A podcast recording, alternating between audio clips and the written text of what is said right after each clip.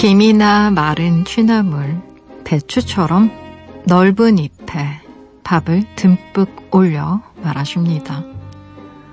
보통은 평범한 쌈이라 불리는 이것이 명절이면 새 이름을 가져요.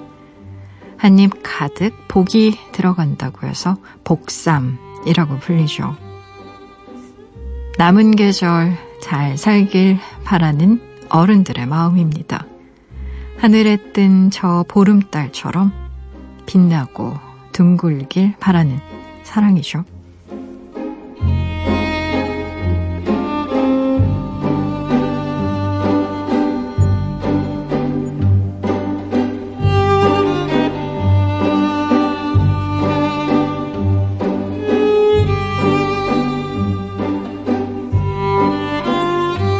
우리나라는 상대의 운을 비는 문화가 유독 많은 것으로 알려져 있어요.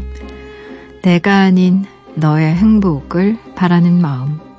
그 마음이 지금껏 우리를 키워온 거 아닐까요?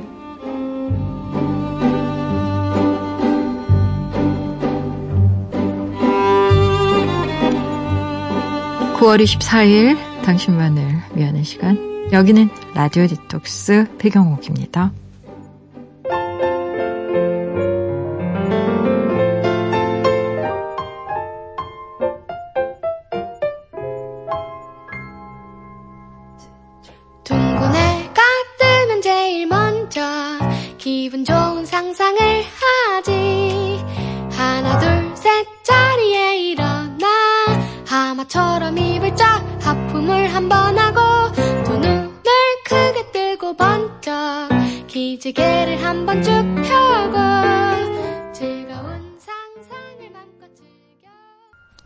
라디오 디톡스 배경옥입니다. 첫 곡은요. 제이레빗의 Happy Things 같이 들으셨어요.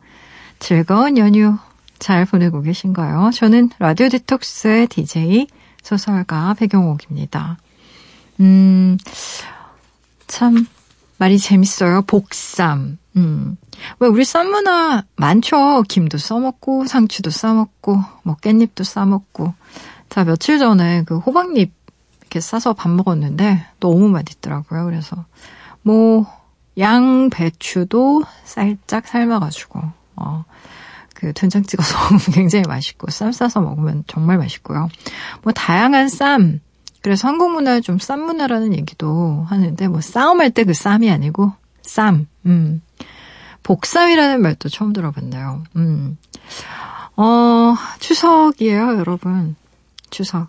오늘이 그러니까 24일 새벽 2시니까요. 추석 당일이고 아마 아침에 되면 또 가족들끼리 아, 송편도 먹고 그리고 또 이런저런 얘기도 나누고 부침개 또 전 뭐 기타 등등 약간 기름 냄새 나는 음식들 음, 고소한 냄새 나는 음식들 뭐 잡채도 먹고 이것저것 많이 먹잖아요. 그래서 가족 행사들도 많이 갖고 하실 텐데 또 그런 분들은 그런 분들대로 혹은 가족과 좀 떨어져서 뭐 취업 준비하시느라고 오늘도 공부하는 분들 혹은 어 가족들을 피해서 음 뭐 정확하게 말하면 너 결혼 안 하니? 혹은 취업 안 하니? 남자친구는 있니? 뭐 이런 아 정말 가족들 정말 삼촌 고모 이모 돌아가면서 또 한 번씩 하면 그 소리 뭐한 열 번씩 듣게 되기도 하잖아요. 그래서 그 소리 피해서 좀 홀로 나 혼자 방에서 좀 휴식하고 계신 분들도 계실 텐데,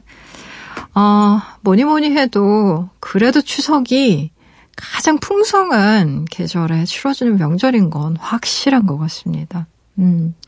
며칠 쉬면서 뭐 텔레비전에서 하는 재밌는 영화도 보고 또 뭐 맛있는 음식도 먹고 또 이때가 아니면 좀 만나기 힘든 친구들도 좀 만나고 그러면 어 뭐랄까요 좀 커다란 쉼표처럼 느껴지는 그런 분들도 있을 거고 또 반대로 과도한 노동에 시달리면서 남편에 대한 울분과 왜 명절에 이 노동은 여성들의 몫인가라면서 굉장히 많은 상념에 잠기시는 분들도 음, 생기실 텐데 참 요맘때 이 추석 끝나고 나면요 정말 그렇대요. 그 이혼 소송이 늘어난다는 통계가 있거든요. 그래서 아유 참 이게 어떻게든 좀 바뀌긴 해야 될 텐데요. 어, 뭐 조금씩이지만 바뀌고 있는 부분들도 있고 요즘에는 뭐 어, 또 가사를 분담해서 또 남성들은 가만히 앉아서 먹는 역할만 한다거나 또 이런 집은 또 이제 점점 사라지고 있는 것 같기는 하지만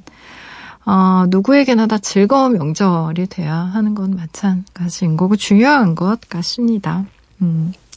일요일에서 월요일로 넘어가는 새벽이에요. 알라딘의 박태근 MD와 야간 소전 문 여는 날입니다. 오늘은 또 어떤 책 골라오셨을지 잠시만 기다려 주시고요. 라디오 디톡스 배경옥입니다. 짧은 건 50원, 긴 문자와 사진 첨부 문자는요. 100원이 추가되는 샵 8001번으로 말 걸어주세요. 무료인 미니, 미니 어플로도 참여 가능합니다. 다시 듣기와 팟캐스트로도요. 언제든지 함께 하실 수 있어요. 내가 내 곁에 있을게. 언제나 넌 혼자가 아니란 걸 내가 알 수 있게. 여기 이곳에 있을게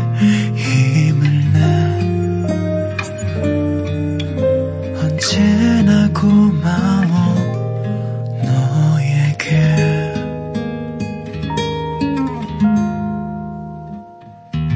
라디오 디톡스 배경옥입니다. 라디오 디톡스 배경옥입니다. 함께하고 계시고요. 야간 소전문 열기 전에요. 사연 몇 개만 만나볼까요? 5102님. 중국에서 유학 중이에요. 교환학생으로 온 건데 휴강에 현장 실습까지 겹쳐서 이번 주 쉬거든요. 그래도 집에 못 가요. 비행기표 살 돈 아껴서 생활비로 써야죠. 한국 잘 있나요? 추석이면 엄마가 늘 갈비를 해주셨는데 엄마표 갈비찜 먹고 싶어요. 라고 보내주셨네요. 아유, 정말 특히 외국에 나가 있으면 집밥 너무 먹고 싶잖아요. 엄마가 해준 김치찌개, 뭐 갈비찜도 있고 얼마나 맛있는 게 많아요. 엄마가 해주던 거, 뭐 평어조림도 있고 뭐 많습니다. 그런 것들 다 먹고 싶죠. 근데 음. 참 먹는다라는 게 외국 나가면 좀 더 절실해지고 뭔가 굉장히 그 뭐라 그러죠? 본질적이라는 생각이 많이 들어요. 먹는 게 얼마나 중요한가라는 생각. 어, 그래서 왜 나이 많이 드신 분들 해외에서 이렇게 살다가 돌아오고 싶어 하시는 분들 의외로 많거든요. 그게 저는 아주 본질적인 것에는 이게 먹는 것. 우리가 씹어서 먹고 삼키고 소화했던 음식에 대한 기억. 들이 마치 연어가 고향으로 회귀하듯이 올라오는 측면도 없지 않을까라는 생각도 해요. 아, 엄마 표 갈비찜. 가능하다고 하면, 이게 만약에 가능하다고 하면, 엄마한테 레시피 받아가지고, 본인이 한번 시도해보면 어때요? 나랑 그럴 것 같다. 진짜 먹고 싶을 것 같거든요. 요즘에는 이렇게 화상통화 가능하니까, 엄마 이거 이렇게 하는 거야? 라고 물어보면서. 그러면 이제 내 친김이 엄마랑 통화도 하고, 음, 엄마도 아마 좋아하실 것 같아요. 음, 우리 딸이 이렇게 잘 먹는구나, 라고. 혹은 우리 아들이 이렇게 잘 먹는구나, 뭐, 어, 이렇게 생각하고 보고하면 좀 덜 걱정이 될 것 같은데요. 박혜영님, 아기 강아지를 데려왔어요. 엄마 친구분네 반려견 또미가 새끼를 낳았거든요. 아기 강아지 세 마리는 힘들다고 한 마리만 맡아달라고 하셔서 어미 젖될 때까지 기다렸다가 모셔왔다는 거 아닙니까? 이름은 어미의 또자를 따서 또야 라고 지었어요. 아프지 말고 잘 컸으면 좋겠어요. 라고 보내주셨어요. 음. 아, 강아지를 이제 맡아서 또 가족으로 맞이하셨나요? 또자를 따서 또야라고 지었다고. 음, 앞시 말고 정말 잘 컸으면 좋겠고요. 또아, 또야와 또 행복한 시간 또 많이 만드셨으면 좋겠습니다. 음, 잘, 잘할 거예요. 노래 들어볼까요? 9887님이 신청하신 곡이에요. 토이의 그대 모든 짐은 내게 듣고 나서요. 박태근 MD와 야간 소식으로 돌아올게요.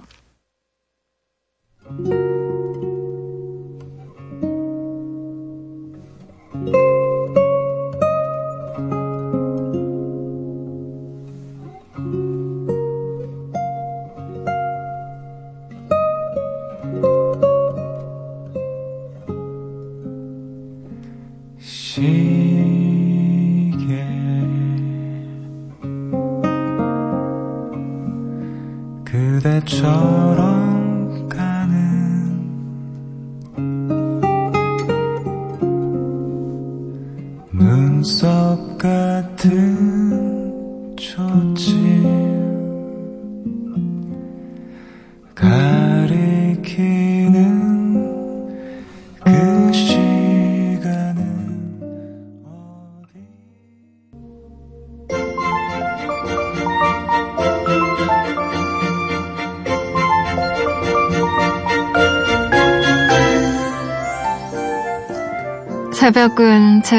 듣기 좋은 시간이죠.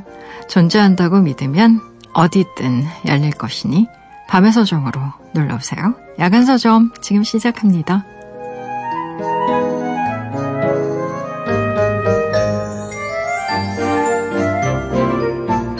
일요일에서 월요일로 넘어가는 이 새벽 에딱한 시간만 문을 여는 서점이에요. 야간 서점, 서점의 주인장과 인사 먼저 나눌까요? 알라딘의 박태근 MD, 어서 오세요. 네, 안녕하세요.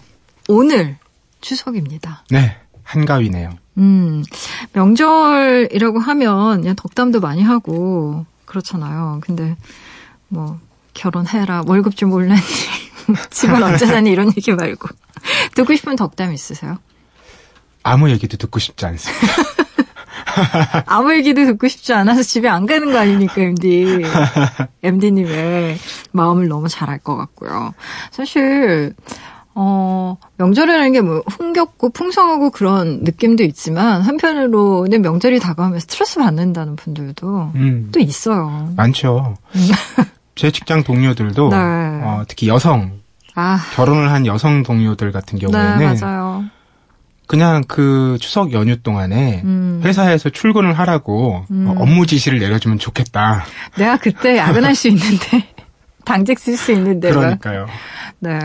참 그래서 그 시기에 맞춰서 저는 옛날에 이런 얘기도 들은 적이 있어요. 모 신문사에 이제 국장이셨는데 근데 fem투어를 가야 되는 거예요. 기사를 쓰려고. 근데 이제 그 시기에 갈 수 있는 기자가 없어서 제가 어떻게 착출이 됐는데 그분이 그러시더라고요. 엄청난 선물을 주신다는 듯이 이렇게 웃으시면서 원하면 추석 연휴에 보내줄 수도 있어. 라고 저한테 그러셔가지고 아, 그게 얼마나 사실 좀 음식 준비하고 또 가족들 맞이하고 하는 게 굉장히 스트레스거든요. 음. 음.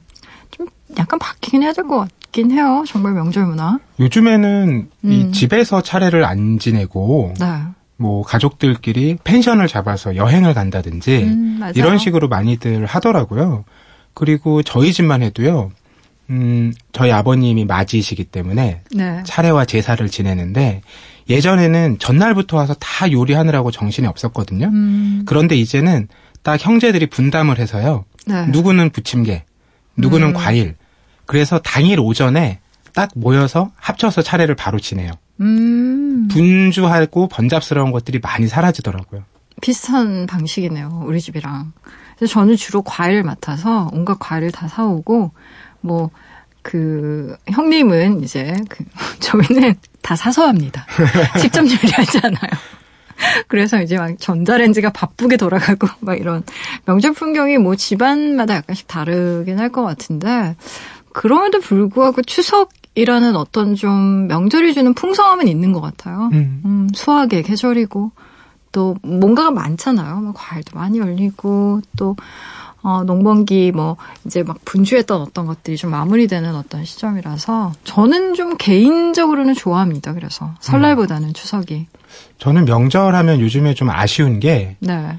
예전에는 케이블 방송 채널이 많지 않았을 때는 음. 명절만 되면 이제 공중파에서 해주는 영화. 특선 영화들이 참 맛이었거든요. 아, 맞아. 며칠 전부터 신문 보고 음. 일정표 봐가지고 뭐 볼지 체크해놓고 이랬는데 이제는 그냥 VOD로 다 언제든 접속해서 보니까. 우리 너무 연식 드러나는 얘기하고 있다, 지금. 당신이랑 나랑. 아, 물론 이제 구체적인 연식에 들어가면 명절 때 성령 영화를 받느냐. 아, 내 말이. 뭐 이런 걸로 갈리죠. 네. 주, 뭐, 설날에 나 홀로 집에 이런 거 받느냐, 막 이런 거.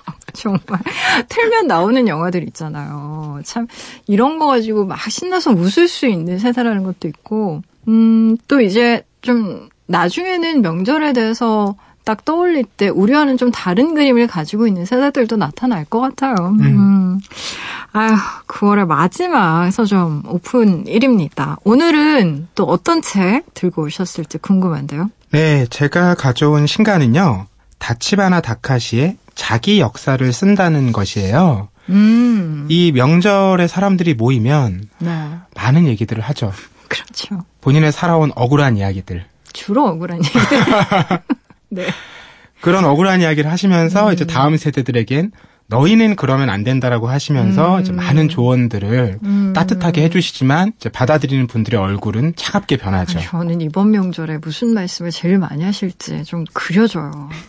부동산 얘기 제일 많이 할 것 같아. 이번 정부 정책을 어떻게 생각하느냐, 집값이 얼마 올랐냐, 막 이런 것들 음. 심심찮게 요즘에 카페에서도 많이 들리더라고요. 맞아요. 음. 그래서 그런 네. 명절 때 모여서 이 자기 이야기를 할때 음. 좀더 정돈된 방식으로 네. 어, 이야기를 나눌 수 있지 않을까 싶어서 이 아. 책을 골라왔는데요. 네네. 어, 다치바나 다카시는 한국에도 잘 알려진 일본의 음, 독서가이자 저술가죠. 음. 어, 이분이 대학에서 강의를 맡게 됩니다. 그런데 이 대학 이름이 특이해요. 리쿄 Second Stage 대학이에요. 그러니까 음. 시니어 세대를 위한 특별한 교육 과정을 진행하는 대학인데 네. 입학 자격이 50세 이상입니다. 음. 그러니까 이 대학의 교과 과정들은 다 두 번째 삶의 무대를 위한 이야기들인 거예요. 네. 이걸 하려면 첫 번째 삶의 무대를 들여다볼 필요가 있잖아요. 음. 그 가장 좋은 방법이 자기 역사를 써보는 것이기 때문에 네. 여기에서 현대사 속의 자기 역사라는 강좌를 개설한 거예요. 음.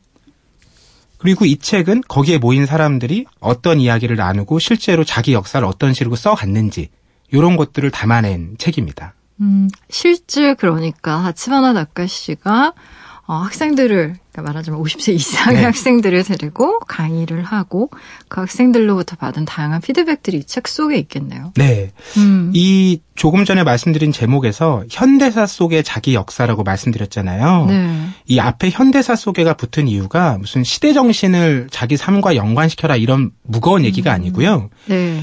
옛날 기억이 잘 생각이 안 나잖아요. 네. 기억을 되살리는 가장 좋은 실마리가 음. 그때 그때 일어났던 커다란 사회적 사건이라는 거예요. 음 맞아요. 뭐 그런 음. 거 떠올리면 내가 그때 뭐 했는지 다 기억이 나잖아요. 자기 나이와 음. 아, 그때 주로 내 생각과 이런 것들이. 그쵸, 뭐 이를테면 88년도 올림픽, 2002년도 월드컵 뭐 음. 이런 거 하면 사람들 뭐 쭉 뭔가 떠올리기도 하고. 저는 92년 바르셀로나 올림픽이 가장 기억에 남거든요. 어. 왜냐하면 황영조 선수의 마라톤 금메달도 있지만 네. 그 올림픽에서요. 올림픽 전체 첫 번째 금메달을 여자 공기소총 10m 여갑순 선수가 땄고요. 아. 올림픽의 마지막 금메달이 황영조 선수였어요. 네, 네. 그래서 바르셀로나 올림픽의 시작과 끝을 대한민국이 장식했거든요. 음. 이걸 왜 기억하고 있는지 모르겠으나 좀 신기하네요. 여갑순 선수 진짜 오랜만. 저는 정말 올림픽 너무 좋아해가지고 올림픽 거의 전 경기를 다볼 만큼의 팬이었는데 아 우리 여갑순 선수 어떻게 지냈을지 갑자기 궁금해지기도 하고. 네. 그래서 참여한 음. 사람들이 처음에는 자기는 시간이 흐르면 기억이 옅어지는 거라고 생각했대요. 네. 그런데 이렇게 하나씩 기억들을 끄집어내다 보니까 음. 기억이 그렇게 사라지는 게 아닌 거라는 걸 깨달아 가게 되는 거죠. 아, 끄집어낼 수 있다. 어떤 음. 계기만 생기면. 그리고 그때 감정들이 금방 되살아난다. 음. 흥미롭네요. 어, 우리는 되게 오래된 것들은 희미해지고 잊혀진다라고 생각을 하니까. 음. 음. 이 자기 역사의 독자가 누굴까 네. 생각을 해보면 뭐 일단 나가 있고요. 그쵸. 내 인생을 정리한다는 의미에서 음. 또. 그리고 두 번째는 가족이겠죠. 어, 그렇죠. 그 부분에서 중요한 게 인생의 전반기입니다. 음. 왜냐하면 이제 가족을 형성한다는 게 뭐 결혼을 하거나 이래서 자녀를 낳고 이런 시간이잖아요. 네. 그때 이후로는 가족들이 내 삶을 잘 알아요. 음. 그런데 그 전의 얘기는 결혼을 한 사이라고 해도 잘 모르는 경우들이 많죠. 어, 그럼요. 유년 시절의 얘기라든지, 음. 뭐 청소년기에 방황했던 얘기라든지, 음. 그래서 그 시절을 잘 정리하는 것에부터 이야기가 시작되거든요. 네. 그래서 처음에 글을 쓰기가 어려운 사람들은 무조건 부모님에 대한 이야기, 음. 아니면 어렸을 때 살았던 집에 대한 이야기로 시작하라고 하더라고요. 아, 그게 커리큘럼인가요? 네. 아. 그리고 나서 최초의 강한 기억, 음. 이걸 끄집어내면 글이 순서대로 배치가 된다고 해요. 음. 그래서 제가 내 인생에서 최초의 강한 기억이 뭐였을까 생각해 보니까 네. 제가 다섯 살때 음. 어머님이 집에서 부업을 하셨거든요. 네. 자크 같은 걸 찍는 걸 하셨어요. 음. 커다란 이 물레 같은 걸 돌리면 자크가 네. 딱 찍어서 나옵니다. 어. 그럼 그걸 돌리시면서 옆에 앉아있던 저에게 구구단을 가르쳐 주셨거든요. 아. 그래서 하루에 그 구구단 한 단을 외우면 100원을 받습니다. 어. 그러면 그 100원을 가지고 나가서 당시에 이제 쭈쭈바와 깐도리바라는 게 지금 깐도리파. 사라졌지만 나 깐도리파야. 네, 각각 50원이었기 때문에 일단 하나 사서 먹고요. 네. 한참 놀다가 이제 음. 목이 마를 때쯤에 다시 하나 사서 먹고 음. 이제 지치면 집에 들어갔던 음. 이게 가장 어린 시절의 기억인 것 같더라고요. 너무 디테일하다. MC님 기억력이 좋은 거 아닐까 싶기도 하고. 네, 추억의 쭈쭈바 깐돌이 얘기를 들으니까 우리가 같은 세대라는 걸 알겠고요. 네, 어 그러면은 어 뭐 커리큘럼도 있을 거고 또 우리나라에도 사실 이런 학교들이 음. 이제 점점 더 필요할 거란 생각도 들어요. 시니어를 위한 대학. 맞아요. 이미 북유럽이나 이런 쪽에서는 대학들이 굉장히 오픈 강좌들이 많잖아요. 그래서 어, 어떤 커리큘럼들이 있고 어떤 방식으로 가르치는지 혹시 알 수 있나요? 음, 이 강좌에서 네. 가장 재밌는 교육 방식이요. 자기 역사 연표를 그리게 하는 거예요. 음. 그런데 이게 사람마다 정말 다양한 방식으로 그려오는 거죠. 네. 몇 가지 예를 말씀드리면 어떤 분은요. 자기 인생의 타임테이블을 쭉 그려놓고 음. 인생의 충실도를 그래프로 나타냈어요. 아. 그래서 내가 뭐 20대 대학 때는 인생의 충실도가 막 하락했다가 음. 직장 생활 시작했을 때 충실도가 높아졌다가 음. 뭐 결혼을 하면서 다시 충실도가 최상에 올라가고 이런 식의 그림을 그리는 분도 계시고요. 네. 어, 자신의 인생을 능력 재산과 음. 인맥 재산으로 정리한 분도 계세요. 아, 재밌다. 내가 몇 살 때 어떤 능력을 이제 득했는지, 음. 뭐 음, 컴퓨터 자격증 취득, 그치, 그치, 그치. 이런 경험. 어. 아르바이트 뭐 이런 거 쓰는 어, 거예요. 뭐, 새 어느 도시 여행, 뭐 혹은 뭐 독서 100권, 뭐 음. 뭐 이런 이런 거. 네. 그리고 인맥 재산은 그때 어떤 사람하고 처음 만나서 아. 이제 친해지게 됐다라든지, 아. 뭐 새로운 사람을 언제 어떻게 만나게 됐다라든지 음. 이런 걸 정리한 분도 있고요. 가장 특이한 분은 인생 연표인데요. 네. 차력 연표를 그립니다. 자동차요. 차력? 아, 자동차. 어려서부터 집이 부유했대요. 그래서 태어나서 처음 본 차가 외제차였던 거예요. 그리고 아니, 요즘 아십니까? 요즘 어린아이들은 다 그거 B 브랜드, 아, 그런가요? S 브랜드 이런 거 조그만 미니카 다 타고 다녀. 진짜 우리 우리 옆동에 사는 아이도 그피 브랜드 있잖아요. 페 음. 땡땡 네. 그거 타고 돌아다닌다니까. 어, 진짜.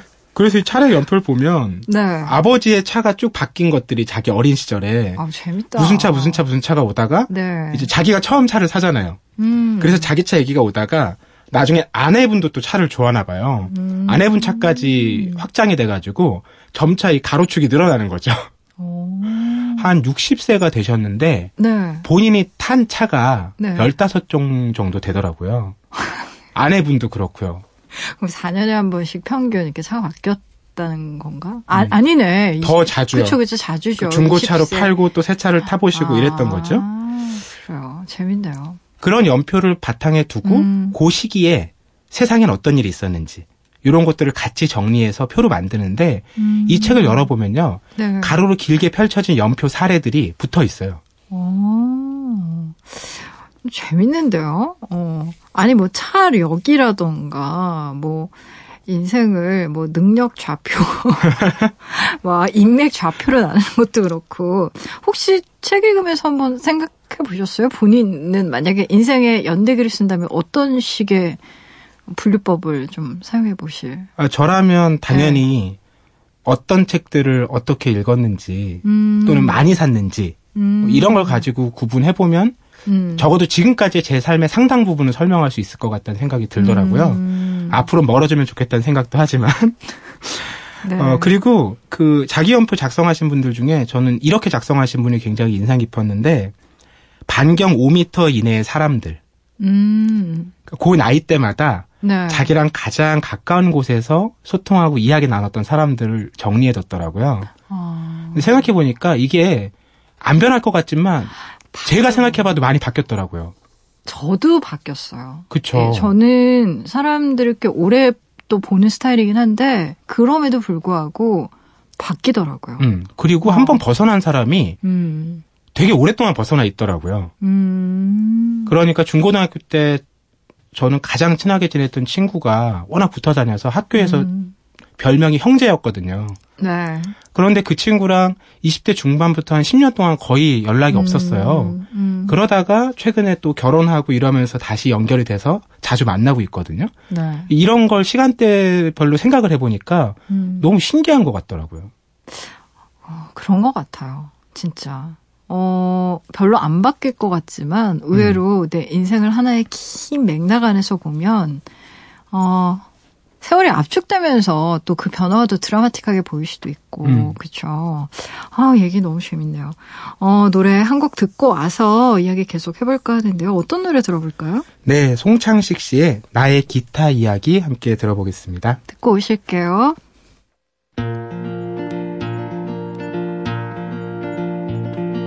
옛날 옛날 내가 살던 작은 동네엔 늘 푸른 동산이 하나 있었지 거기엔 오동나무 한 그루하고 같이 놀던 소녀 하나 있었지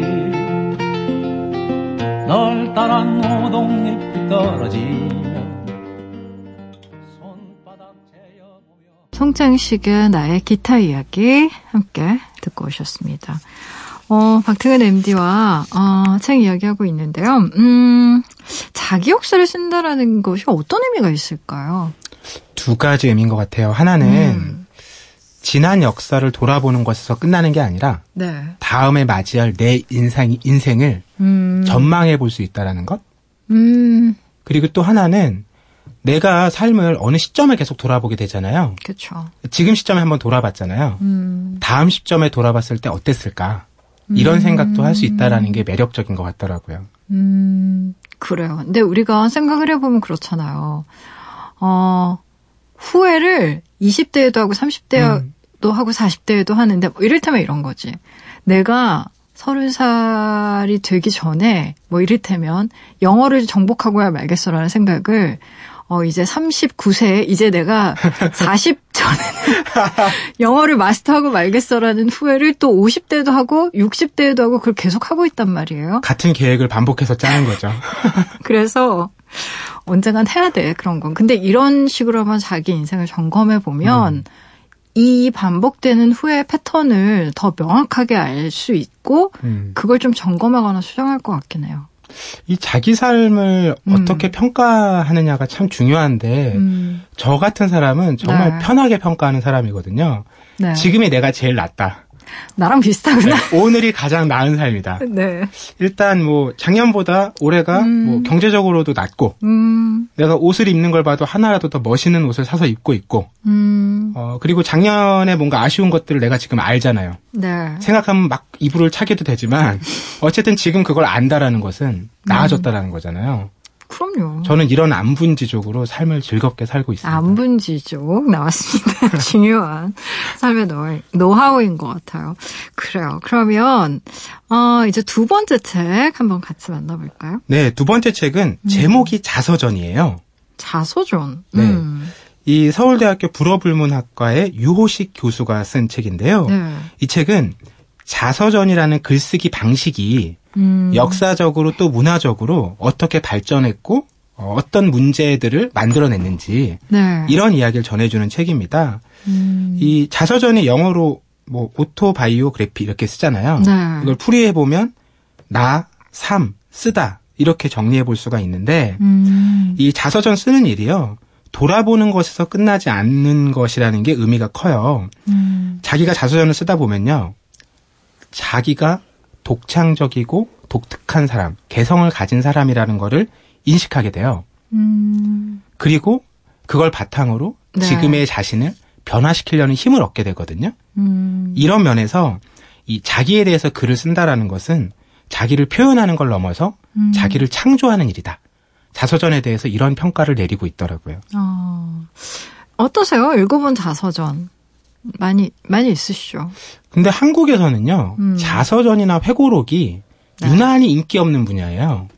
이 영미권에서는 가장 인기 있고 가장 많이 팔리는 분야인데 그러니까요. 한국에서는 유난히 인기가 없더라고요. 어, 왜 그럴까요? NB 입장에서 뭐 분석하신 거 있으십니까? 제가 분석한 결과는 아니지만 음. 어떤 문화평론가가 했던 글을 읽은 적이 있는데 네.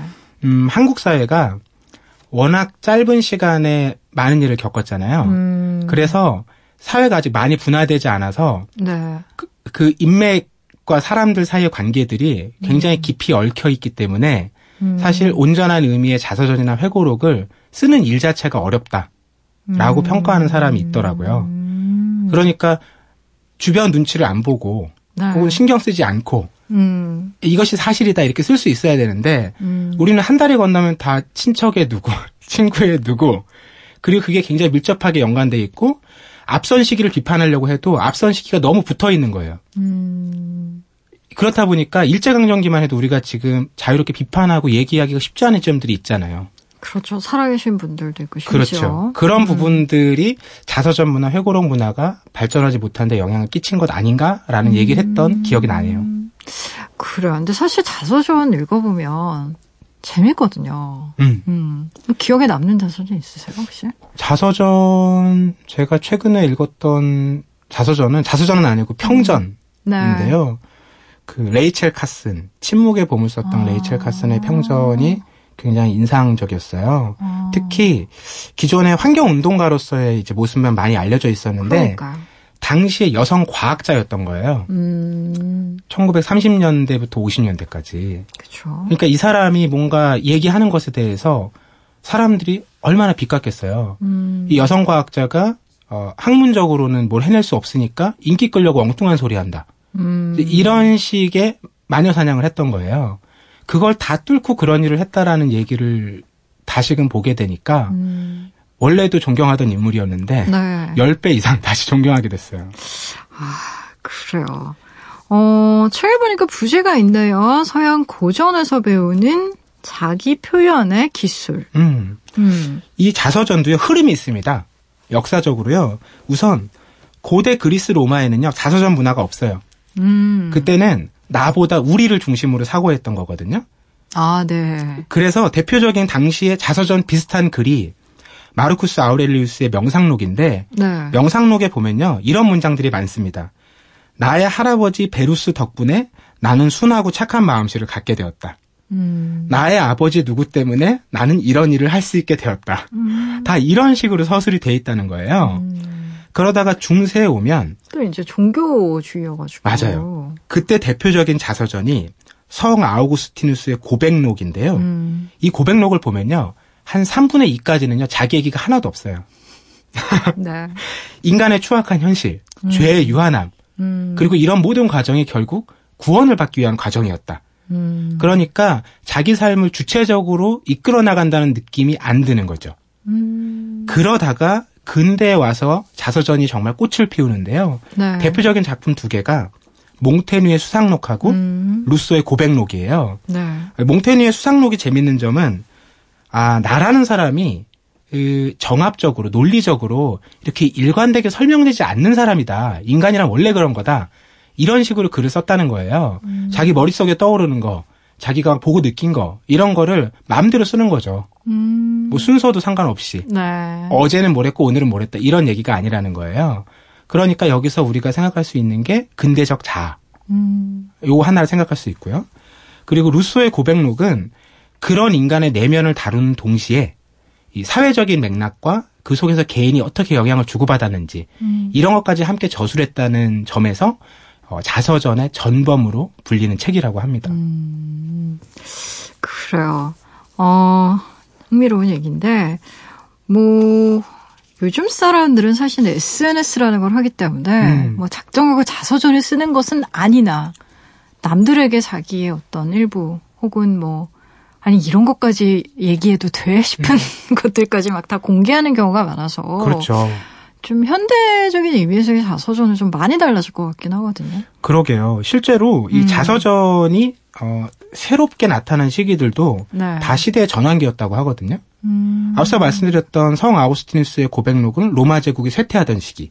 어, 그렇죠. 또 몽테뉴의 수상록은 르네상스기에 접어들면서 개인이 탄생한 시기, 음. 또 루소의 고백록은 이제 절대왕정 붕괴되고 어, 부르주아 계급이 떠오르면서 이제 자아라는 게 정말 드러난 시기잖아요. 음. 그렇게 생각해 보면 지금의 시대의 변환기는 어, 전환점은 현실 속에 존재하는 자아와 음. 어, 웹상에 존재하는 자아. 음. 이둘 사이가 서로를 어떻게 비춰 보이고 영향을 주고받는지 음. 어느 쪽이 더 진실에 가까운지.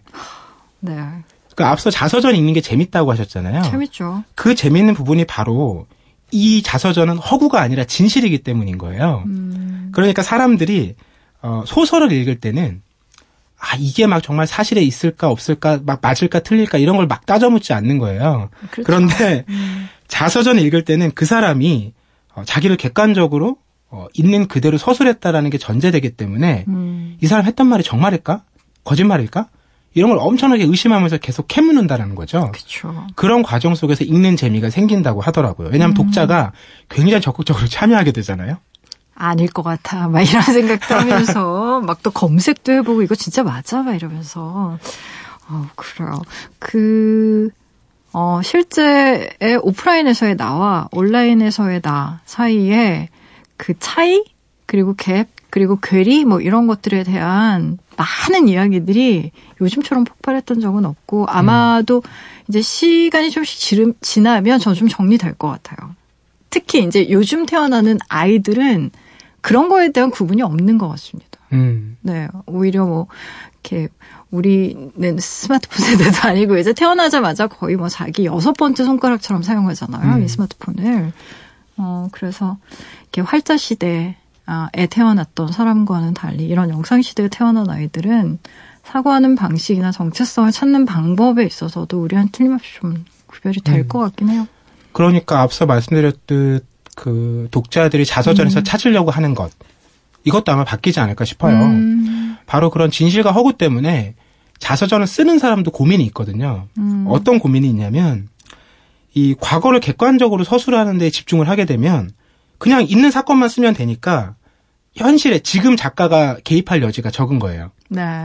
근데 반대로 글 쓰는 사람이 지금의 내 관점이나 생각을 많이 투여하게 되면 음. 과거의 사실이 왜곡될 수 있잖아요. 그럼요. 그, 그 시대에 일어난 일은 사실 어떻게 보면 그 시대의 관점으로 보는 게 맞거든요. 음. 그 시절에는 철을 여러 명 거느리고 사는 게 너무 그 그냥 일반화되어 있기 때문에 지금 같으면 상상될 수 없는 일이잖아요. 부도덕한 막 음, 음. 그래서 이게 어 우리 시대의 잣대를 두고 보면 굉장히 부도덕한 일들도 있을 수 있다 라는 전제는 좀 필요한 것 같긴 해요. 음. 시대의 변화가 워낙에 급격하기 때문에. 그런 점에서 작가가 얘기했던 부분이 공감이 되는 지점이 있는데요. 음. 자서전은 문학일 수밖에 없다라고 얘기합니다. 음. 그러네 아름다운 말이에요. 문학일 수밖에 없다. 오늘은 그럼 어떤 부분에 밑줄 그으셨는지 한번 들어볼까요? 네.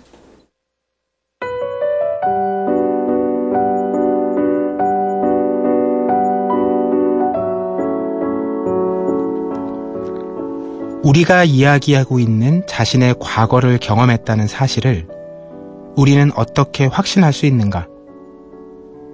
과거라고 하는 시간은 저절로 직접적으로 나에게 주어지는 것이 아니다. 그것은 내가 경험했다고 주장하는 것이며 또한 그렇게 경험했다고 가정된 어떤 사실이다. 그러나 중요한 것은 자신의 과거에 대해 이야기하는 사람은 자신을 주체로 체험한다는 점이다. 그 체험은 우리 자신의 가치에 대한 긍정적인 판단에서 비롯된다. 그는 자신의 이야기, 자기 관점에서 서술한 이야기가 이야기될 가치가 있다고 생각한다. 그리고 그 이야기가 다른 사람들에게 의미 있는 삶을 경험하도록 도와줄 수 있으리라고. 적어도 반성적 거울이 될 수 있으리라고 생각한다. 그 결과 그는 이야기를 통해 자신이 생각하는 자기 자신을 타인에게 내보일 기회를 얻게 된다. 과거에 저질렀던 잘못을 고백하고 성찰함으로써 그는 자신을 가해자나 죄인으로 제시하지만 동시에 글쓰기를 통해 희생자로 그 위치를 바꾼다. 용서를 구하는 이야기가 애둘러서 정당성을 주장하는 이야기로 바뀌는 것이다.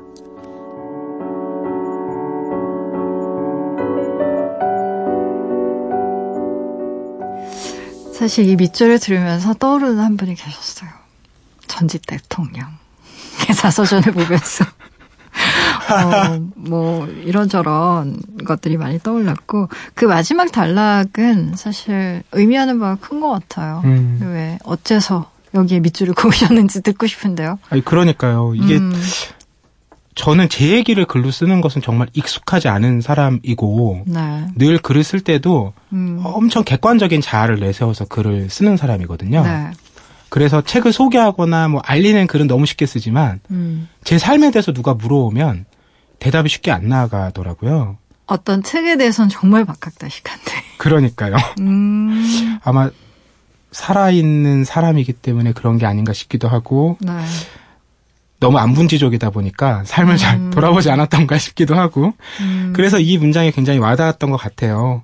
자기 잘못을 고백하고 성찰함으로써 가해자나 죄인이라고 얘기하지만 그 과정을 통해서 자신이 희생자가 되고 음. 용서를 구할 수 있다.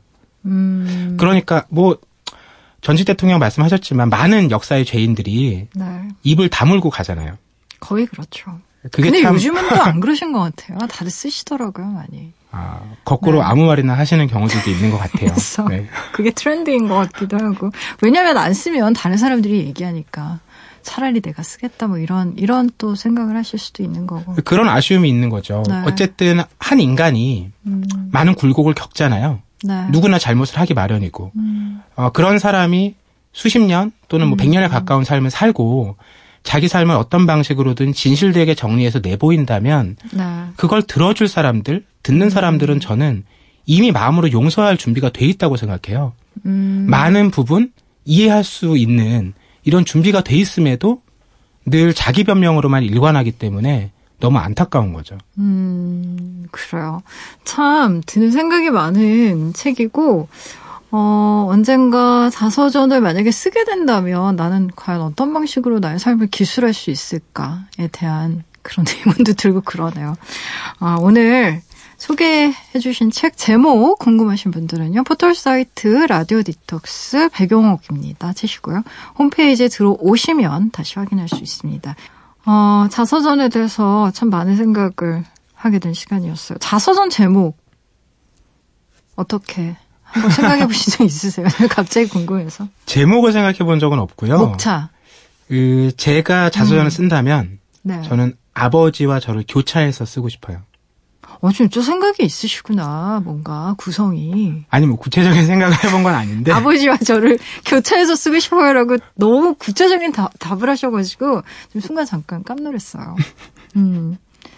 정말 어. 써봐야 되겠다는 생각이 드네요. 괜찮은가 봐요 컨셉이. 네. 아, 그렇게 생각하신 이유가 있어요? 궁금하네. 아, 뭐 너무 개인적인 이야기긴 한데 아. 저희 아버님께서 네. 한 40대 전에 그러니까 지금 네. 저랑 비슷한 나이쯤에 네. 시력을 잃으셨어요. 아. 그런데 그때부터 어 시각 장애인으로 삶을 살다가 음. 책을 굉장히 뒤늦게 접하셨거든요. 음. 듣는 책이죠. 네, 그렇겠네요. 그래서 저는 아버지랑 한동안 사실 대화가 없었는데 음. 아버지가 요즘에 나온 책, 뭐 옛날 책 이런 것들을 그 점자 도서관에서 CD로 빌려서 듣기 시작하면서 아. 자꾸 물으시는 거죠. 이런 네. 책 자기가 이번에 들었는데 너도 아냐. 음. 이러면서 좀 대화가 새롭게 생겨났던 부분들이 있어요. 음. 그래서 만약에 제 자서전을 쓴다면 그 시점에서 시작해서 아버지의 앞에 인생 그리고 음. 제가 같이 겪어온 얘기들 음. 이런 거를 함께 이야기 나누면서 쓰면 음. 어, 서로에게 좋은 선물이 되지 않을까 아. 그런 생각 해봤어요. MD님 그 책 쓰시면요 제가 표사를 써드리겠습니다. 고맙습니다. 네 원하신다면 저희 추천사를 원하신다면 정말 꼭 사서 읽어보고 싶은 책이네요. 아 그래요. 음 정말 감사하고요. 아우 추석날 음 이렇게 좋은 얘기 또 들으니까 기분 좋네요. 네, 고맙습니다. 음, 그래요. 다음 주에 만나요. 끝곡으로요. 양희은의 내 나이 마흔 살에는 들으면서요. 우리도 여기서 인사 나누도록 할게요. 지금까지 라디오 디톡스 배경옥이었습니다.